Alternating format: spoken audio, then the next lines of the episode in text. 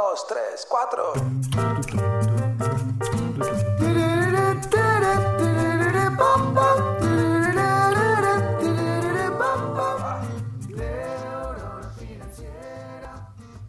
Imaginemos que tenés una empresa, una empresa tradicional, ¿no? De algo relacionado a economía real. Y que no se te ocurre cómo hacer crecer esa empresa. Y tiene sentido, estás todo el día metido laburando, cortando pasto, haciendo bizcochos, haciendo tartas, lo que sea. ¿Qué tal si pensamos afuera de la caja? ¿Qué tal si tiramos algunas ideas que nos pueden ayudar a desarrollar una, una pyme? De eso vamos a estar hablando en este episodio. En particular vamos a estar hablando de un negocio, que es el negocio de cortar pasto. ¿Por qué? Porque me parece que hay mucho valor que podemos extrapolar a otros negocios. Mi nombre es Rodrigo Álvarez y esto es el podcast de Neurona Financiera. gdzieś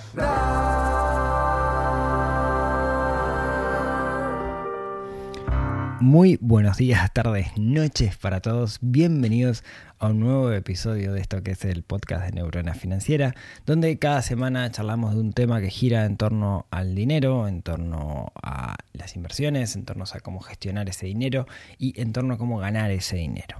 En particular, vamos a empezar una nueva serie de, de episodios relacionados con pymes, relacionados con empresas tradicionales o con emprendedores o empresarios o bueno, tributistas o como le quieran llamar, personas que tienen pequeñas, pequeñas empresas, pymes, y que están todo el día tan ocupados en su trabajo que no se les ocurre, no se les ocurre cómo levantar la cabeza para hacer cosas distintas, para dejar de competir y empezar a ganarle a, sus posibles competidores. Y hoy vamos a. Esta es una serie nueva de, episodios eh, en un arrebato de, creatividad.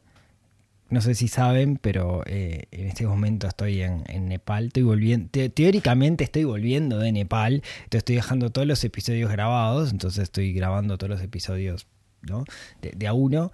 Eh, y, en particular tuve que hacer ese ejercicio de pensar todos los episodios. Usualmente los hago semana a semana, pero tuve que grabar todos juntos. Y se me ocurrió pensar una nueva serie de episodios donde es tomar un trabajo, un emprendimiento, un dominio de aplicación y usar el pienso de neurona financiera para hacer crecer ese negocio. Y el primero que se me ocurrió es el de cortar pasto, por, por varias razones.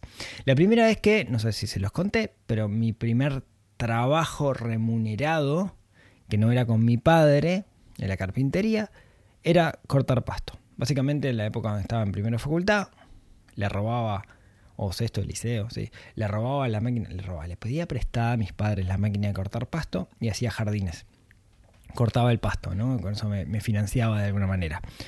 Eh, se da que donde vivo hoy, bastante lejos de aquel lugar, es una zona muy turística y hay muchísimas personas que viven justamente de cortar pastos, de hacer jardines, porque la gente que viene, la mayoría de los que tienen casa de veraneo, no tienen oportunidad o tiempo de cortar el, pasto. Es un trabajo que no, no requiere mucha experiencia técnica, es fácil, entre comillas, ahora vamos a ver eso, cortar el pasto. Entonces hay mucha competencia, entonces está mal pago, porque cualquiera se puede cortar, puede cortar pasto.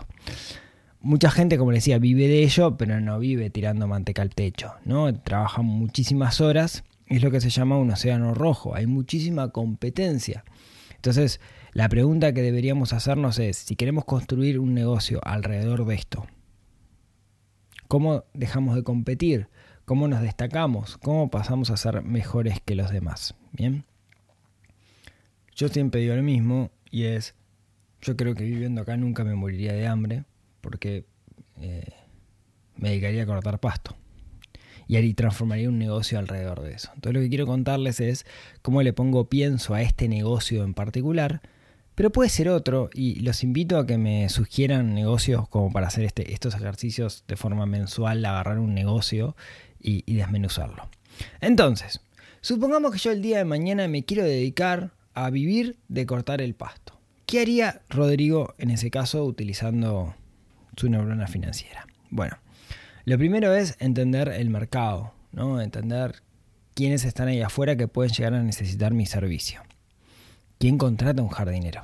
¿no? Entonces, lo primero, quien contrata un jardinero es alguien que tiene jardín. Y esa persona que tiene jardín no tiene ni tiempo o ganas o posibilidad de mantener su propio jardín.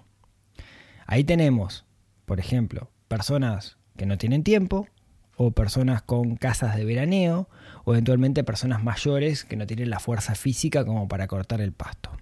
Entonces, siempre es conveniente cuando uno tiene un negocio enfocarse en un nicho, enfocarse en un mercado en particular. Yo en, mi negocio que voy a construir de cortar pastos, me voy a enfocar exclusivamente, porque así lo, elegí, en personas que tienen casas de veraneo en este lugar. O sea, no personas que viven permanentemente aquí, sino personas que vienen a los fines de semana o que vienen solamente eh, eh, en verano. ¿sí? ¿Cuántas son? Bueno, no lo sé, pero vivo acá y hay mucha casa cerrada que los fines de semana o en verano ve gente o con carteles de se alquila como negocio inmobiliario. Entonces parto de la base de que hay muchísimas personas que tienen este tipo de propiedades. Y ese va a ser mi nicho. Si quisiera hacer las cosas un poquito mejor, tendría que intentar dimensionarlo y seguramente pueda sacar ese número de algún lado. ¿sí? Eh, no sé dónde, pero debería poder. Lo otro, me voy a enfocar en casas tirando a lujosas, medias grandes, con jardín grande. ¿no? ¿Qué estoy buscando? Estoy buscando un cliente que tenga capacidad adquisitiva alta de alguna manera, ¿no? De hecho, lo que yo haría sería, si ya estoy cortando el pasto, buscar algunos de mis clientes que, que tienen estas características que yo deseo. O sea, busco mi mejor cliente, que de repente es alguien que vive en Montevideo, que tiene acá su casa de veraneo y que yo le corto el pasto y le diría, che, necesito que me des un rato para hacerte unas preguntas. Eventualmente te lo canjeo por un corte de pasto gratis, digamos, pero necesito hacerte algunas preguntas. Y esas preguntas lo que voy a intentar es determinar cuáles son sus, cuáles son sus puntos de dolor, cuáles son aquellas cosas que él valora que yo no me doy cuenta que él valora. Por ejemplo, podría ser la confianza de que me da la llave y nunca le falta nada. Podría ser de que está esperando que yo le haga un diseño de jardín y no solamente que corte el pasto. Podría ser que le haga los canteros y saque los yuyos. Podría ser que le pode las plantas cuando hay que podar las plantas. Podría ser el hecho de que haga cosas sin que él me pida que las haga, ser proactivo. Podría ser que es muy fácil pagarme porque me hace un débito automático o porque me gira la plata, no tiene que tener efectivo. Podría ser porque tengo una empresa formal y puede descontar el IVA de su empresa conmigo, o porque sabe que si el día de mañana cae una inspección de BPS, eh, yo soy formal, entonces no va a tener ningún inconveniente, o lo que se les ocurra. De hecho, yo esto lo estoy inventando, pero para hacerlo bien, me debería sentar con este cliente perfecto y hacerle como ese montón de preguntas para desgranar cuál es el valor que esa persona necesita para poder otorgárselo. A partir de todo esto, yo generé, como les decía, un montón de supuestos de lo que me diría este cliente perfecto, y, en cada, esto aplica a cualquier negocio que ustedes tengan, y tengo una propuesta. Y mi propuesta, le puse mucho cariño a esto, quiero que lo sepan, se llama así. Rodrigo Álvarez, estilista de jardines. Sí, sé que suena medio cliché así tipo tonto, pero ¿por qué?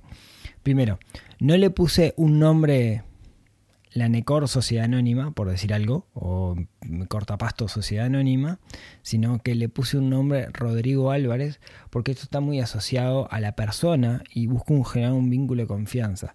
Y las personas generan más confianza entre personas que personas con empresas. Esto no es un business to business, sino es un, consumer to consumer, digamos, ¿no? Entonces yo quiero que me vean a mí como el referente, por más que eventualmente no sea yo el que corto el pasto. Entonces por eso no le puse a mi empresa, no le puse un nombre, sino que lo asocié a mi nombre personal.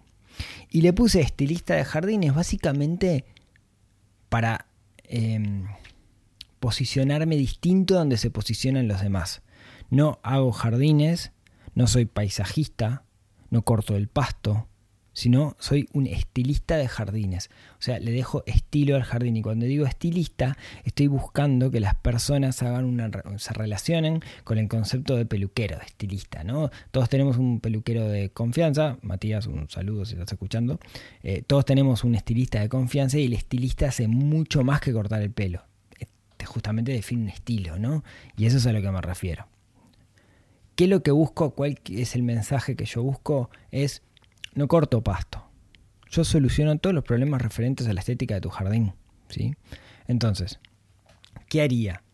Lo primero sería crear un perfil en, redes. Tengo mi oferta de valor súper clara, ¿no? ¿Qué es lo que hago? Y, y, soy muy bueno haciéndola, ¿no? Quiero decir, sé cortar el pasto, sé hacer un cantero, sé matar los yuyos, sé algo de paisajismo, de qué hay que plantar en qué momento y dónde conseguir precio, por ejemplo, ese tipo de cosas, ¿no? Entonces, lo primero que haría sería, teniendo en cuenta que ya tengo mi cliente ideal y que tengo esta construcción del estilista de jardín, crearía un perfil de redes sociales que fuera Rodrigo Álvarez, estilista de, jardines. Pueden usar esto, ¿eh? siéntanse libres para poder usarlo. Y empezaría a generar contenido en ese, en ese perfil de redes sociales con de repente fotografías como antes y después, ¿no? Antes estaba el jardín y quedó así, que no veo que haya muchos que lo hagan.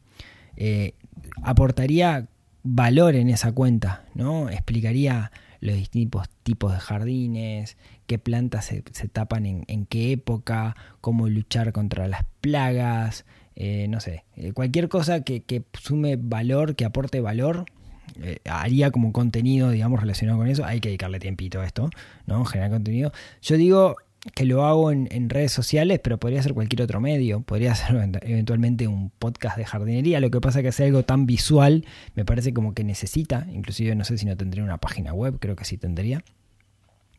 Y después lo que haría, teniendo ese perfil un poco completito y tener un sistema de generación de contenido en ese perfil, lo que haría sería empezar a generar eh, publicidad sumamente dirigida en la zona en la cual yo quiero trabajar.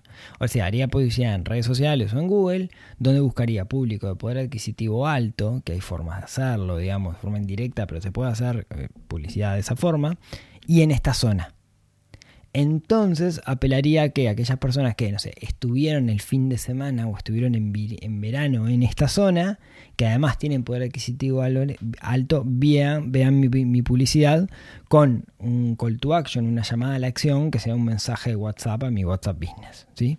Entonces haría eso directamente. Por otro lado, no sé si eso me va a alcanzar porque es, es el mainstream, ¿no? Es a gritar, miren que yo hago esto entonces, no descartaría el puerta a puerta. ¿Sí? No descartaría el ir puerta a puerta. Eventualmente, quizás, ¿por qué no? Para esto yo creo que podría llegar a funcionar. El folletito por abajo de la puerta con los perfiles de redes sociales o lo que sea. Creo que, que apelaría a eso. Quizás también hablaría con las inmobiliarias de la zona y buscaría que las inmobiliarias me recomienden con sus clientes. De hecho, no sé si hasta no lo veo mal pagarle una comisión a la inmobiliaria si, si, si me recomienda. ¿sí? Eh, hay que buscarle la vuelta ahí, porque no sé si es muy, muy lindo para la inmobiliaria, pero no lo veo mal, digamos, ¿no? Y buscaría, de alguna manera, generar em, una, una comunidad en la zona con información relevante. ¿sí? O sea, generaría con, contenido, obviamente, asociado a la temática de la cual, de la cual yo hablo, para generar contenido, ya sea grupo de lista de difusión de WhatsApp, comunidad de WhatsApp, comunidad de Telegram, mailing, y haría algo por el estilo. Tengo que, darle una vuelta a ver qué contenido, pero, lo haría específicamente, ¿sí? Em, creo que, que eso está bueno porque lo que te permite es estar en la cabeza de la gente. Por otro lado, ¿qué otras cosas haría como para diferenciarme además de las redes sociales? Bueno, cobraría una cuota mensual, eso sería un servicio de suscripción, básicamente. Recuerdan cuando hablamos de los membership sites, esto sería un membership business, podríamos decir, una membresía, la cual cobraría una, una, una cuota fija mensual que va a implicar que algunos meses tenga que ir una vez y otros meses tenga que ir dos veces. ¿Cuánto? Y depende del tamaño y la complejidad del jardín. Después, eventualmente para coordinar la ida, la opción de yo voy o vos me llamás. El vos me llamás para ir lo manejaría con alguna herramienta automatizable, tipo Tidical, Calendly o alguna de esas. Eh, o You Can Book Me, ¿no? O sea, una, herramienta que esté vinculada a mi calendario y que la propia persona pueda elegir en qué momento voy, ¿sí? Eh, buscaría convenios con viveros de la zona para poder tener un pool de convenios nuevamente asociados, o sea, poder ofrecerle a mis clientes, por ser clientes míos, convenios asociados. Eh, creo que no cobraría adicionales, sino que cobraría más caro que lo que cobra el mercado, buscando tener menos clientes y haría más cosas. ¿No? Los canteros, fumigar, ese tipo de, de cositas lo tendría como incluido. De nuevo, ¿no? ¿Cuál es mi objetivo? Es sacarle el problema de la, de la estética de su jardín a las personas y encargarme de absolutamente todo obviamente con consultas porque hay decisiones que son estéticas justamente, pero apelar a solucionarle el problema, que el jardín no sea un problema para las personas y solucionarlo con una cuota mensual. Usaría mm, débito automático, o sea, formas de pago automatizables automatizadas, de forma de que sea eh, transparente, digamos, para la persona el hecho de, pagar, que no lo tenga ni que pensar. ¿Qué más? Eh, bueno, mi objetivo en todo esto es generar un vínculo de confianza con mis clientes. Acá tengo un problema cuando lo estaba pensando y es el clima. Quiero decir, si llueve no puedo cortar el pasto. Entonces, porque está lloviendo. Entonces, buscarle la forma para justamente para poder cumplir, tengo que tener cierto backup. Y ese backup puede ser ¿A qué me refiero con backup? De repente no comprometer los cinco días de la semana, sino comprometer cuatro y tener uno de respaldo por las dudas. Y ahí tengo que hilar fino con los números para ver cuántos clientes puedo tener.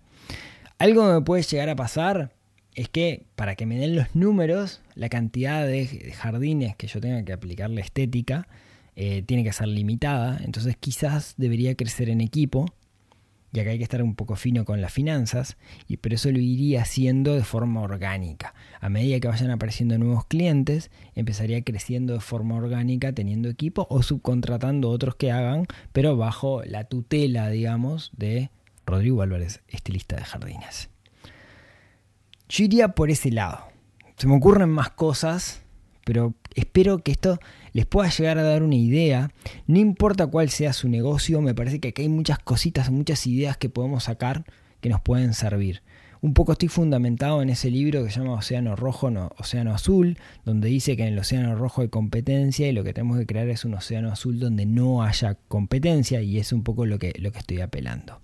Mi objetivo con esto es que ustedes saquen ideas que les puedan servir y que me digan otros negocios que les puedan llegar a gustar, que desarrolle, para ver qué ideas fuera de la caja se nos pueden ocurrir para transformar esos negocios en unos negocios rentables y que crezcan y que se vayan de ese ámbito de competencia y vayan a uno nuevo, donde no haya competencia porque sean únicos. Dicho esto, Muchísimas gracias por escucharme hasta acá. Espero que este episodio les haya gustado y me divirtió mucho hacerlo, en particular porque corté pasto durante muchos años.